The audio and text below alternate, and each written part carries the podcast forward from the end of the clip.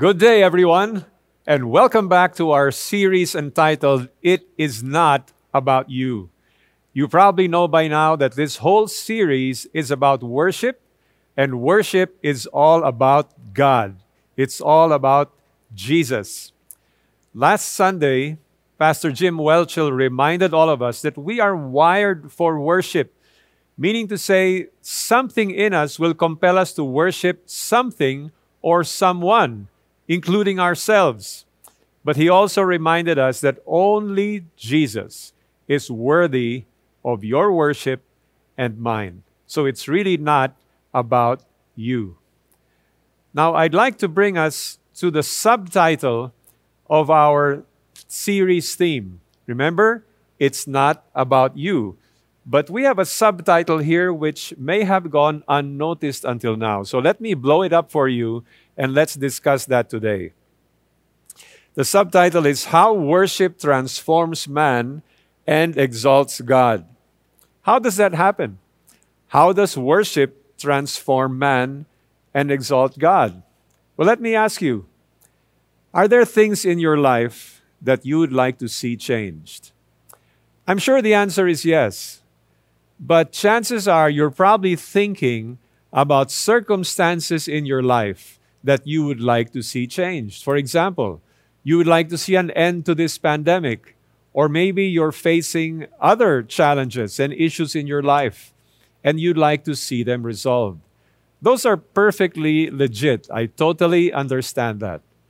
But I'd like to submit to you today that the most important change, the most critical transformation that needs to take place is inside you and inside me. And it begins with worship. And who is the only one worthy of our worship? That's right. It's Jesus and Jesus alone. So, how does worship transform man and eventually exalt God? Let me illustrate.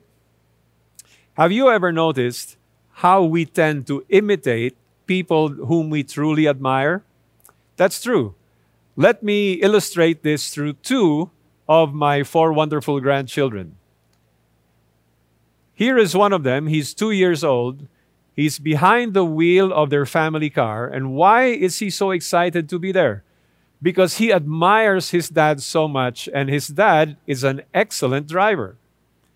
Now, here's my seven year old granddaughter.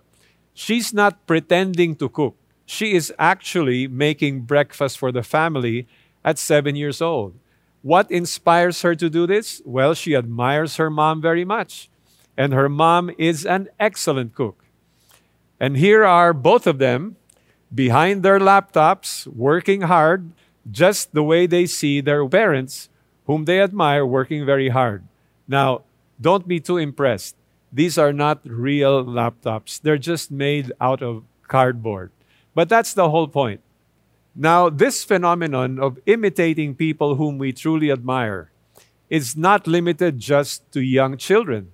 It happens in adults as well. For example, I recall one of my former bosses. He was then a vice president, and he had a tremendous admiration for the president and chief executive officer of our company at that time.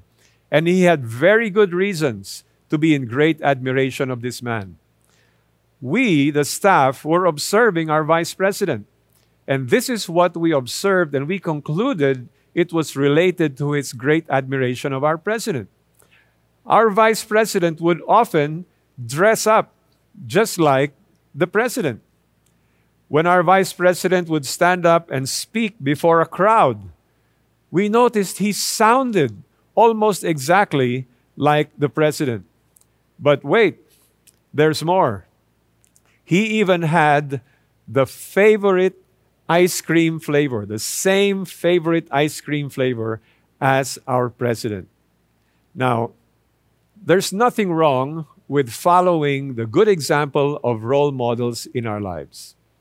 But I submit to you, the best possible role model by far that we should pattern our lives after is none other than the Lord Jesus Christ.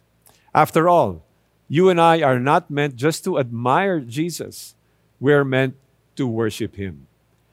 And so the title of our message today is this Worship Jesus, be transformed. What is the connection between worshiping and being transformed? Worshiping Jesus in spirit and truth, in authentic worship, and our lives being transformed. Well, the Bible tells us what the connection is. In Romans chapter 12, verses 1 and 2, this is what we read. Therefore, I urge you, brethren, by the mercies of God, to present your bodies a living and holy sacrifice, acceptable to God, which is your spiritual service of worship. It says, present your bodies. And obviously, when we present our bodies, we present everything else that comes along with it our mind, our will, our emotions. In other words, worship is our total and complete devotion to Jesus Christ as our Lord, our Master, and our Savior. Now, where is the transformation part? Verse 2 tells us, And do not be conformed to this world, but be transformed by the renewing of your mind so that you may prove what the will of God is, that which is good and acceptable and perfect. In other words, we now, in our worship of Jesus, have the opportunity and even the divine capability of no longer conforming to the sinful patterns of this world, but instead being transformed. That's where we get the word metamorphosis. If you remember your, your high school biology, and it says, we are able to renew our mind. Because when we change the way we think, we also change the way that we live. And that means our lives will be more aligned with the will of God, which is good and acceptable and perfect. Now, I know that's a lot to take in at this moment. So, allow me to kind of express in my own words my appreciation of this principle of how worship transforms you and me. Here it is. The more we worship Jesus, the more we know and love Him. The more we know and love Him, the more we want to please Him and to obey Him. And as a result, the more we become like Him. Now, becoming more like Jesus is not about external appearance, obviously. Although that does remind me of an amusing incident that took place in my life many, many years ago when my hair and my beard were much thicker and darker. I was driving out in the province with my family, and I was stopped by a traffic enforcer, actually, three of them. And they said I had a violation, and I did not argue. I gave them my license. And so there they were, a few meters away, and they were huddling, discussing, and one of them kept looking back at me and smiling. Then they'd talk some more, and then he'd look back at me and smile. And eventually, that one guy came back to the car, gave me back my license, and said to me, Sir, it's okay.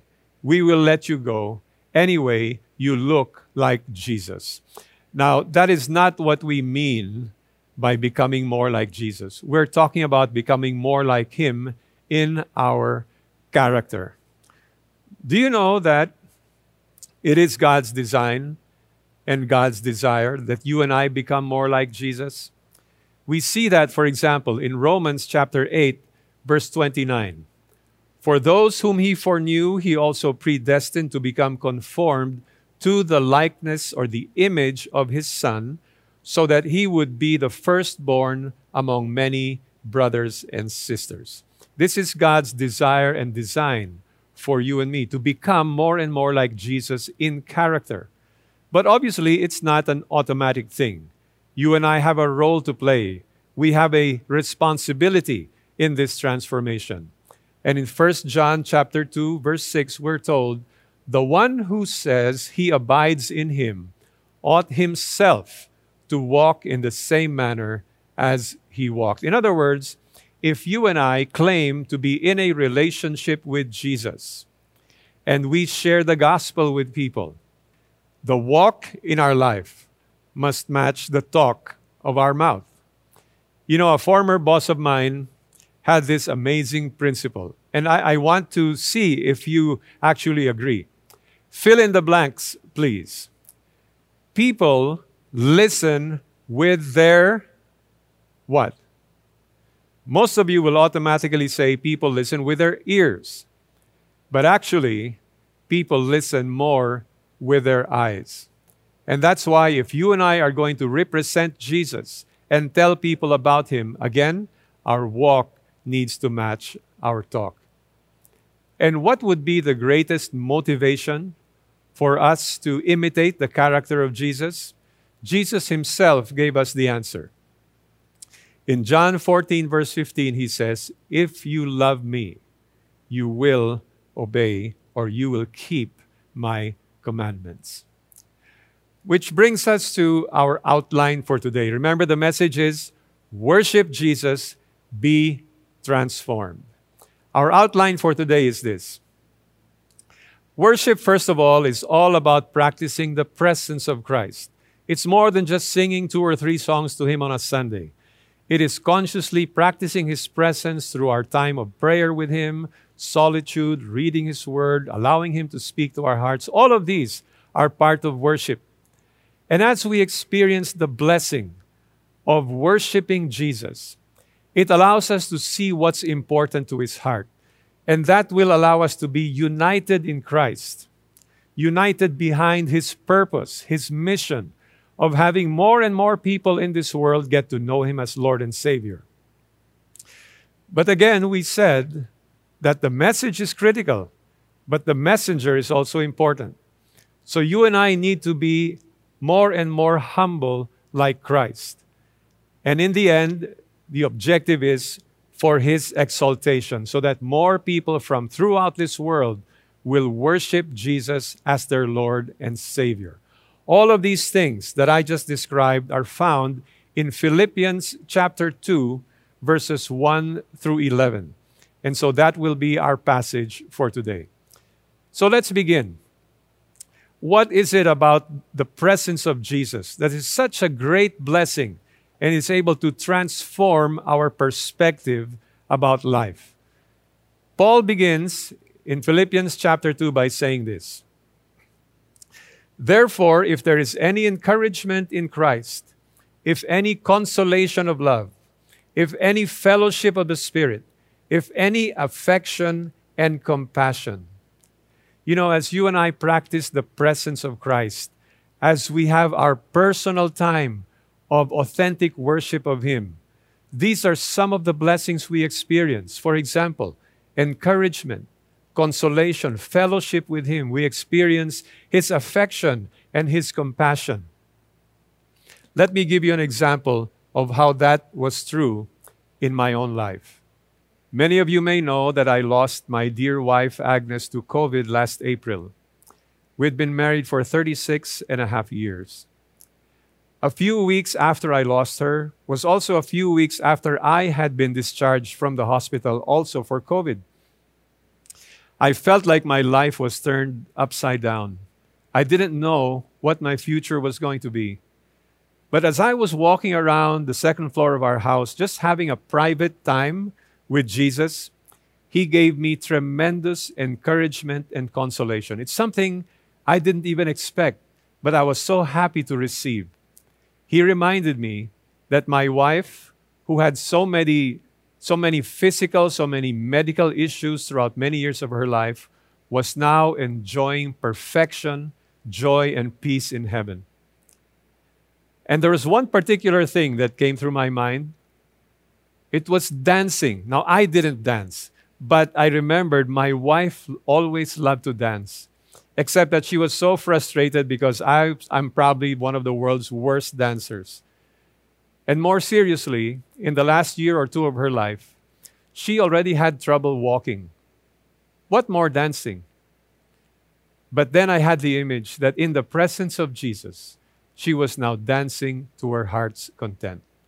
It's really amazing how worship can transform us, transform our perspective about our circumstances. Let me tell you another story of how this happens. This involves one of our members in one of the CCF satellites in the West Coast. A few weeks ago, this lady, this member of CCF in the West Coast, told me the sad news that her sister had gotten really sick and eventually had passed away.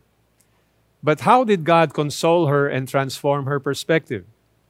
Our member was sharing with me that weeks or even months before that, she had started a Go Viral study group with all of her siblings. And of course, her sister was part of that Bible study group. Now, one time, none of her siblings could make it except the sister. So she had a wonderful one on one time with her sister. She was able to remind her about how much Jesus loves her and how she needed to recommit her life to Jesus. And from that day forward until the day she passed away, the sister was consistently tuning in to the online worship services of CCF. And that brings me to the next point in our outline. As we are blessed in our personal worship of Jesus, it should serve to unite us as we see more and more of the heart of Jesus. What is his priority becomes our priority. And that's why the Apostle Paul said in the next verse Make my joy complete by being of the same mind, maintaining the same love, meaning love for God, love for others, united in spirit, literally being of one soul. And here's the most important thing intent on one purpose. What is that one purpose that we should be united behind? And that obviously is telling more and more people about Jesus and helping them grow in a personal and worshipful relationship with Him. Paul said, Make my joy complete. But you know who else will be truly joyful, exalted, and glorified when Christians are united in that purpose? It's Jesus. And that's why worship transforms man and exalts God. Look at what Jesus prayed for you and for me 2,000 years ago. In John 17, this was part of Jesus' prayer.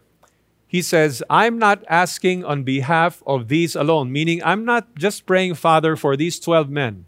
I'm also praying for those who believe in me through their word, meaning to say, extended down through the centuries this includes you and me. Jesus was praying for you and for me 2,000 years ago. And what was his desire? His desire was that they may all be one. Just as you, Father, are in me and I in you, that they also may be in us. Ultimately, what is the goal? So that the world may believe that you sent me. That is the heart of Jesus that more and more people throughout this world will know Him and worship Him in spirit and in truth. What, after all, is the CCF mission? By the way, just a reminder this month is also Missions Month, and next Sunday is going to be our anniversary service. So, everyone, invite your friends Invite your family, invite your neighbors to tune in for a very special worship service with Pastor Peter as we celebrate the amazing faithfulness of God over 37 years. Now, having said that, I go back to our mission. The CCF mission is to honor God. It really begins with worship. And as an outflow of that worship, we want to make Christ committed followers who will make Christ committed followers. Because indeed, worship transforms man and exalts God. Worship Jesus and be transformed. Last week, Pastor Jim mentioned that by the grace of God, we have 46 CCF international satellites, meaning CCF churches outside of the Philippines. And the Lord has raised up a particular person to help oversee these 46 international satellites, of course, with the help of other servant leaders from regions throughout the world. This man is a longtime friend of mine, and I'd like to introduce you to him. His name is Pastor Danny Perez, and here he is with his wonderful wife, Grace. Together, Pastor Danny and his wife Grace are helping CCF members from throughout the world to be united behind the cause of Christ, to help other people know Him, to have a personal relationship with Him, and to worship Him as their Lord and Savior. But they also understand that just as important as the message is the messenger. And so, Pastor Danny and Grace, along with the other servant leaders on their team, are helping people from all over the world become humble like Christ. Because after all, it's all about becoming more like Him. And when they help people become humble like Christ, these are the passages that they use. Philippians chapter 2, verses 3 to 8. Let me read them for you before I turn you over to Pastor Danny.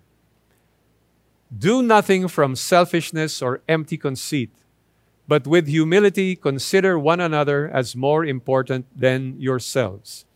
Do not merely look out for your own personal interests, but also for the interests of others.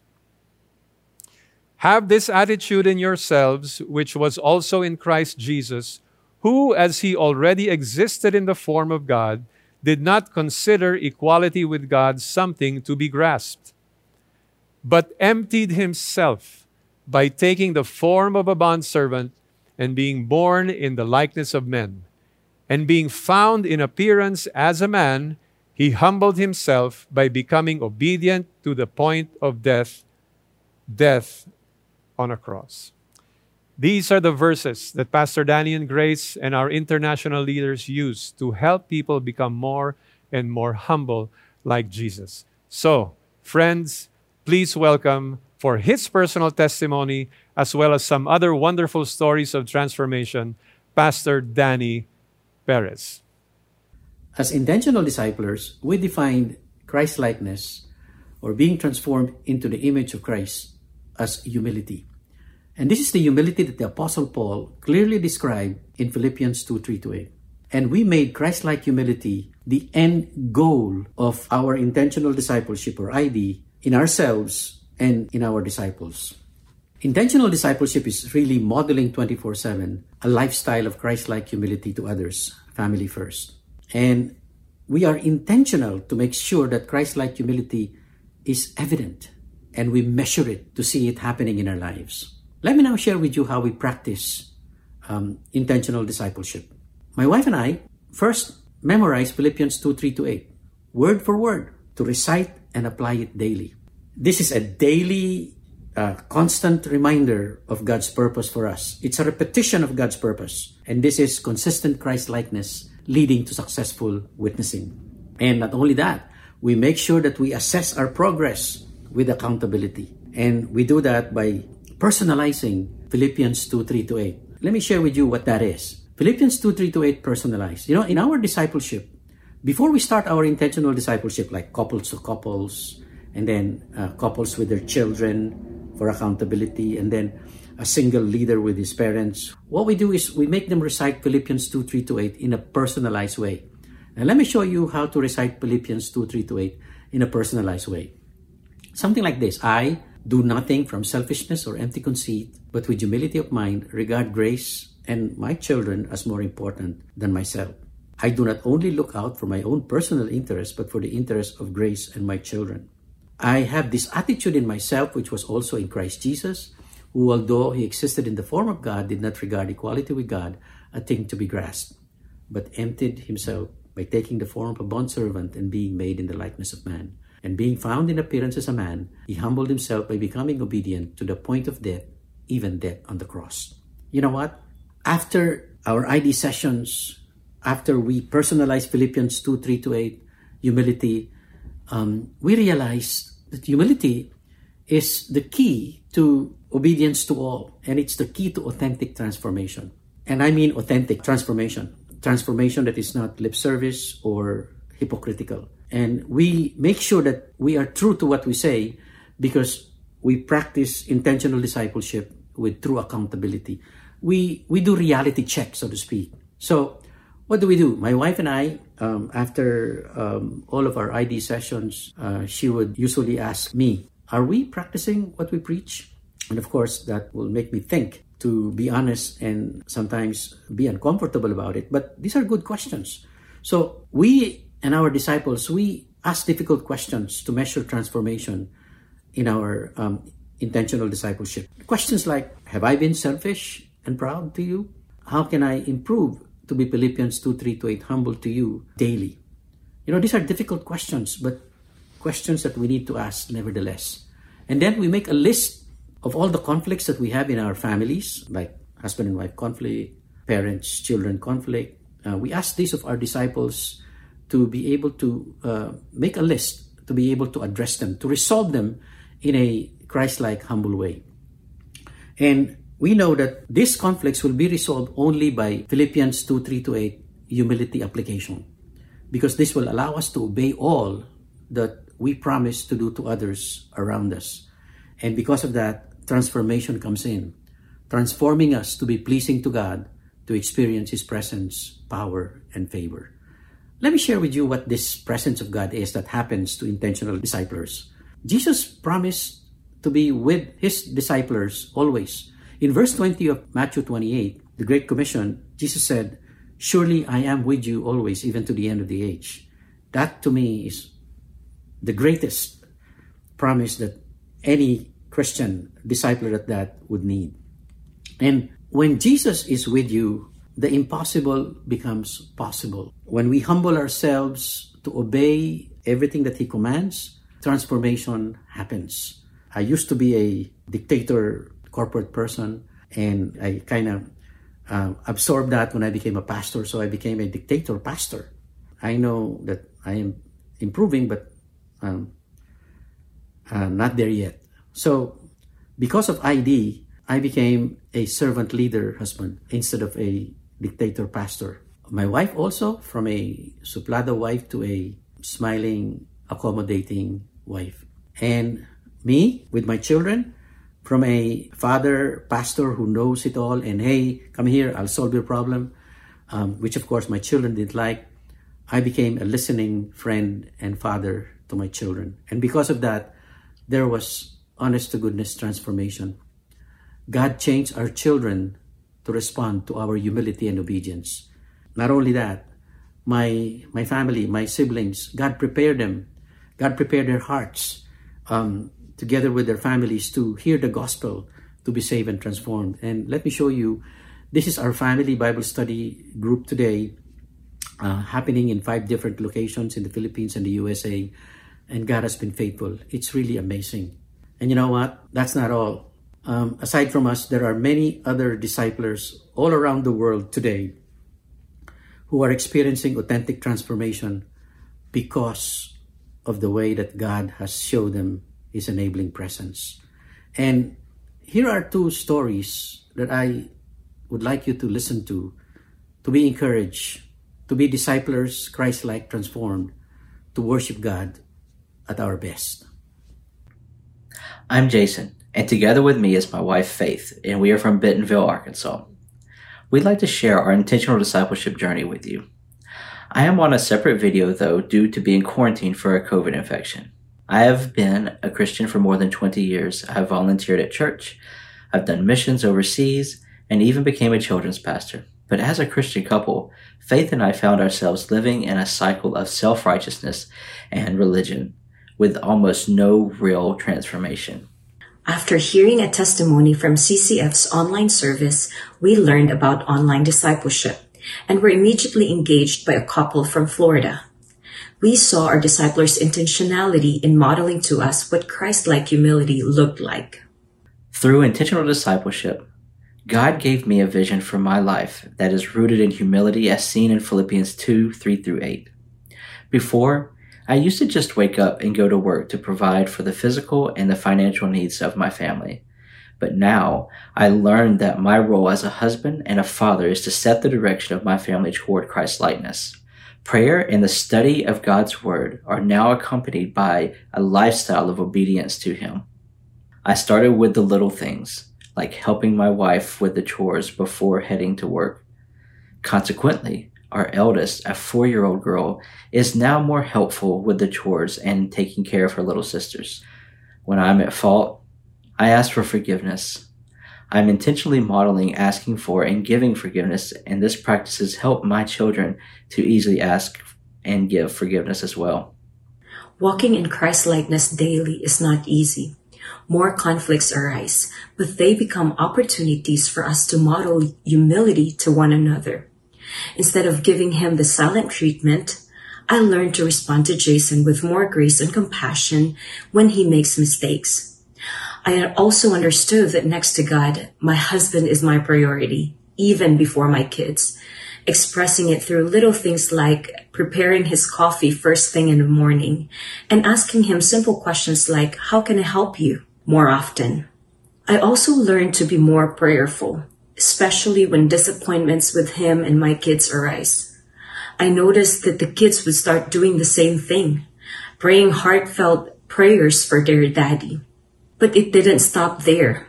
God also gave me the opportunity to model humility by asking for forgiveness from my youngest sister and reconciling with my father-in-law, whom I harbored bitterness through many years of hurt and judgment. Regarding others as more important, according to Philippians chapter 2 verses 3 through 4, doesn't stop at home. We learn to reach out to others even if it's uncomfortable and countercultural, especially here in the US where Christianity has become trivial. When we hosted a stranger in our home for an event, we took the initiative in showing her the love of Jesus by treating her like family.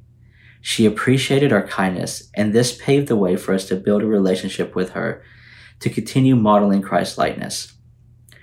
God has also sent us couples with multicultural backgrounds to disciple and journey with. As a family, we have realized that we've experienced more joy, peace, and harmony by walking in God's purpose. Please pray for our family to persevere in intentional discipleship and also for me to recover from COVID. I am Jason Reynolds, once a passive husband and father, now proactive in displaying Christ's likeness in the home first and beyond. I am Faith Reynolds. To Jesus, Christ, be all, be all glory, glory, and honor, honor and and, praise. praise. Hello, everyone. My name is Flavie Ann. I was 10 years old when I accepted Jesus Christ as my personal Lord and Savior. Since then, I consistently attended Sunday services and got involved in various ministries. My parents had been OFWs for a long time. It was just me and my brother left living in Manila on our own. In 2012, our whole family migrated to Canada, hoping that we would make up the years we lost when we were separated from each other. Being used to living life in Manila independently, it was challenging for me to adjust living with my parents during our early years in Canada. It was especially hard getting along with my dad. We disagree on almost everything, making it impossible for me to obey him. I became successful in my career and I became so proud and thought that I knew life better than my parents. Our chaotic family relationship grew more and more miserable when I entered into a relationship that my dad was totally against. The more my dad showed his disapproval toward the guy, the more I rebelled and fought for our relationship. I continued sinning by disobeying my parents until it took a toll on our family relationship. Almost every day, we fight. I can't remember a night where there was peace at home. Sadly, it also caused my parents to be in constant argument with each other, risking their own marriage. But God was so gracious and loving despite of my stubbornness. I was invited by a friend to CCF Edmonton, and it was the start of my spiritual transformation. I started attending the B1G singles group and eventually committed myself to intentional discipleship.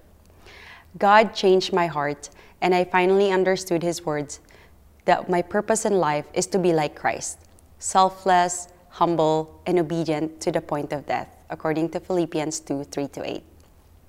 Through discipleship, my pride was exposed. With constant encouragement and prayers, I finally decided to obey God. As what Ephesians 6 1 3 says, Children, obey your parents in the Lord, for this is right.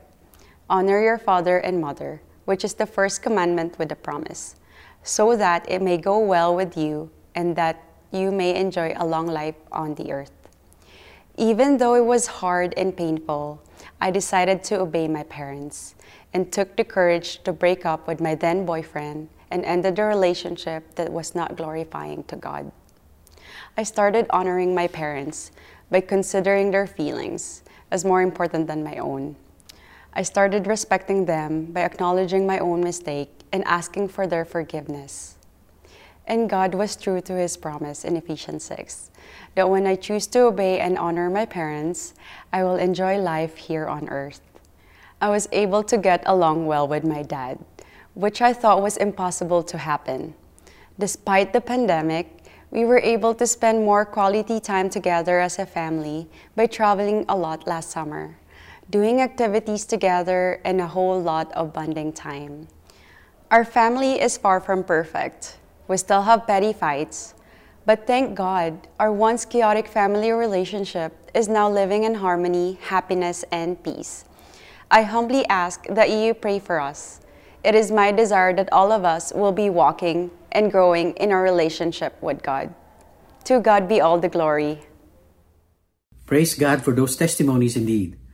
And you know, because of intentional disciple making, because of us being intentional disciplers, God has blessed our ICP population in an amazing way. And let me share with you our ICP global numbers. In Canada, we now have nine satellites and two house churches. In the USA, we're equally growing, four satellites and 10 house churches. And um, in Europe, Europe of all places, we now have two satellites and 10 house churches. And the Middle East, the most vibrant, we have 16 satellites and um, 10 house churches. In Asia, outside of the Philippines, we have five satellites and three house churches. And down under, last but not least, we have three satellites and seven house churches. Isn't that amazing? In five years, God has blessed us with these great numbers. Why? Because we are transformed disciples, Christ like, and it is the best worship that we can ever give God. So to God be all the glory. He transforms us Christ like humble when we make disciples intentionally. Praise God for you, Pastor Danny, Sister Grace, and all of your fellow servant leaders in uh, the International Church Planting Group. And by the way, if you out there have friends and family that you want to connect with our CCF international satellites, just take a look at what's on the screen and visit ccf.org.ph slash where we are, and they will make sure to connect your friend, your family, or even you yourself to one of our international satellites anywhere in the world. So, going back to our message today, what is it? Worship Jesus and be transformed.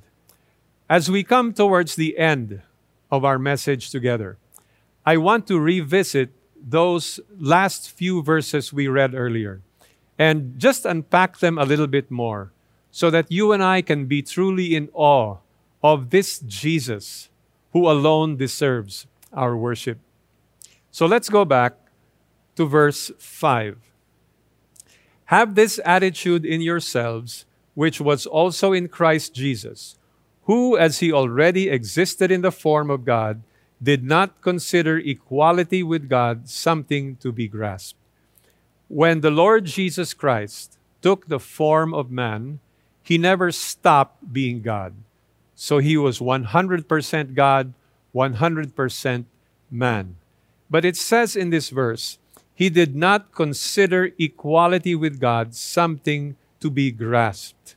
In other words, he never used his divinity for any selfish advantage. Let me give you an example. Remember that time when Jesus was being arrested and some of his disciples resisted. As a matter of fact, one of them cut off the ear of the slave of the high priest. This is what Jesus said Put your sword back in its place. Jesus said to him, For all who draw the sword will die by the sword. And then listen to this Do you think I cannot call on my Father, and he will at once put at my disposal more than 12 legions of angels? Now, that would have been so amazing to see. 12 legions, if you consider a Roman legion, 6,000 soldiers, so that would have been 72,000 angels coming down to rescue Jesus. How awesome that would have been. But Jesus said, I'm not going to do that. And his reason? how then would the scriptures be fulfilled that say it must happen this way? Jesus was totally, absolutely committed to his mission, and that is to be your Savior and mine.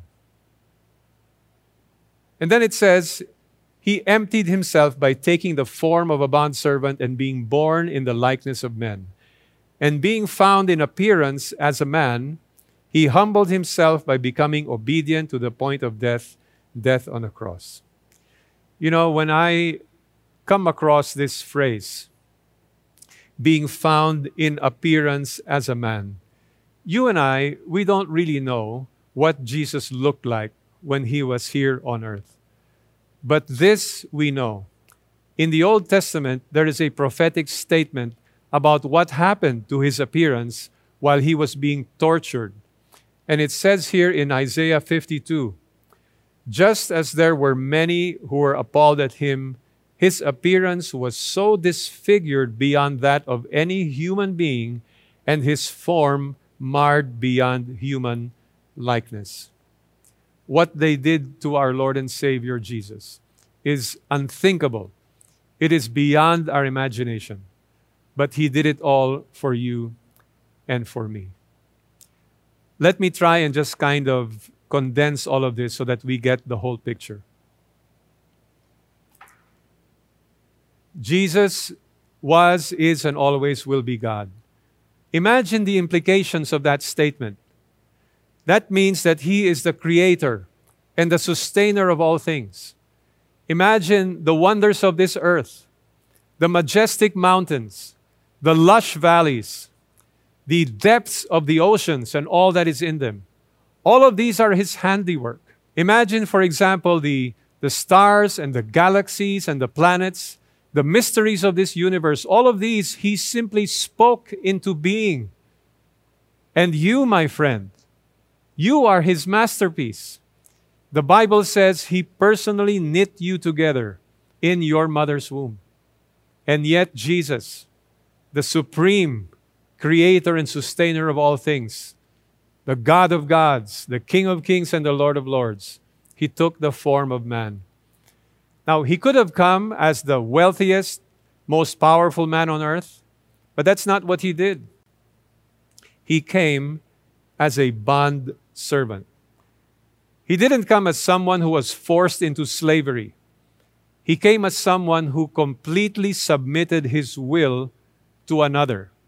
That's what bond servant means. He voluntarily submitted himself to the sovereign will of his Father. Remember what Jesus prayed? Father, if you are willing, let this cup pass from me, yet not my will, but yours be done. And so he became completely obedient to his Father, even to the point of death. Now, it could have been a quick death. It could have been a dramatic and heroic death.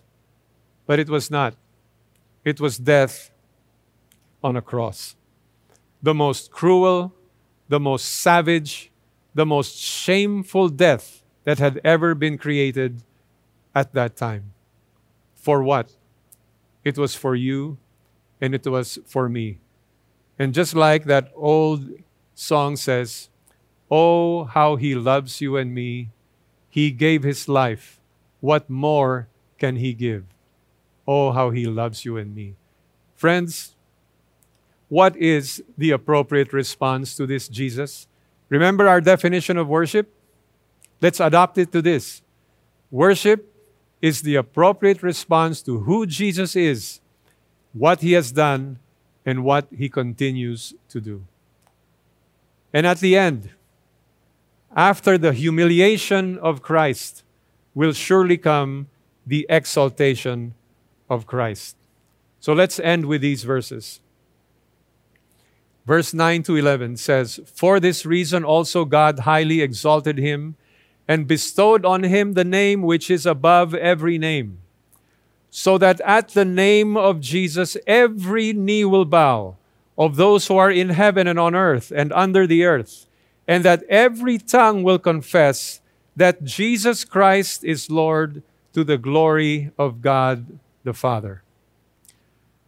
2,000 years ago, Jesus came. He came to save us and to sacrifice himself for us. But one day Jesus will come back again. And when he does, he will come as the conquering king and the righteous judge of all of the earth. And we are told that on that day, every knee will bow and every tongue will confess that Jesus Christ is Lord. But you see, on that day, there will be two groups of people who will be bowing the knee and making that confession. The first group of people, they'll be kneeling and bowing and confessing that Jesus is Lord. They'll be doing it with joy. They'll be doing it knowing that they'll be with their Savior in eternity forever from that day forward. And they're bowing with joy because at some point in their lives, they had already given themselves to Jesus to be their Lord and Master and Savior. But there will be those who will bow in shame and regret because they know that at some point in their lives they had rejected Jesus and they decided instead to live only for themselves. So, my question to you, my friend, is which one will you be? Will you be bowing in joy, in bliss, in reverence? Or will you be bowing the knee in shame and regret? I pray that this day, this moment, you will bow your heart to Jesus and begin that transformation in your life as you receive Him to be your Lord, your Master, and your Savior. Allow Him to come into your life and you begin to worship Him from your heart to make Him number one in your life every single day. And I promise you, you will never regret that decision because He will change you from the inside out. He will forgive your sins and He will assure you of your eternal destiny. If the Lord has spoken to your heart and you want to respond that way, and I pray you do, will you pray with me right now? Just say to Him, Lord Jesus, I want to thank you today for how you sacrificed yourself for me. Lord Jesus, I confess that I've lived my life for my own purpose up to this day. Lord, I desire a change in my life. And I know that only you can cause that change to happen. I want my life to no longer be about me. I want my life to be about you, a life of worship as you and you alone deserve. Come into my life, Lord Jesus. I give myself completely to you. And I bow my heart and I confess that you and you alone are the Lord and the Savior of my life. Transform me from this day forward to be the person you want me to be. For your sake, Lord Jesus, and in your name I pray. Amen and amen. If the Lord has spoken to you through this message, we would love to connect with you. Please look at the link below, follow the instructions. We would love to have someone chat with you. And if you happen to be with us for the very first time, or you need someone to pray with you, please visit our online welcome center. Yes, we have an online welcome center. If this is your first time with CCF or you want someone to pray with you, please let us minister to you at the online Welcome Center. Again, a reminder for next Sunday, it'll be a very special service, our anniversary service, a very special message, very special celebration. Invite your friends and your family. Finally, stay tuned for Sunday Fast Track and for the discussion questions that you can share among the members of your family and in your small group. God bless you and stay safe, everyone.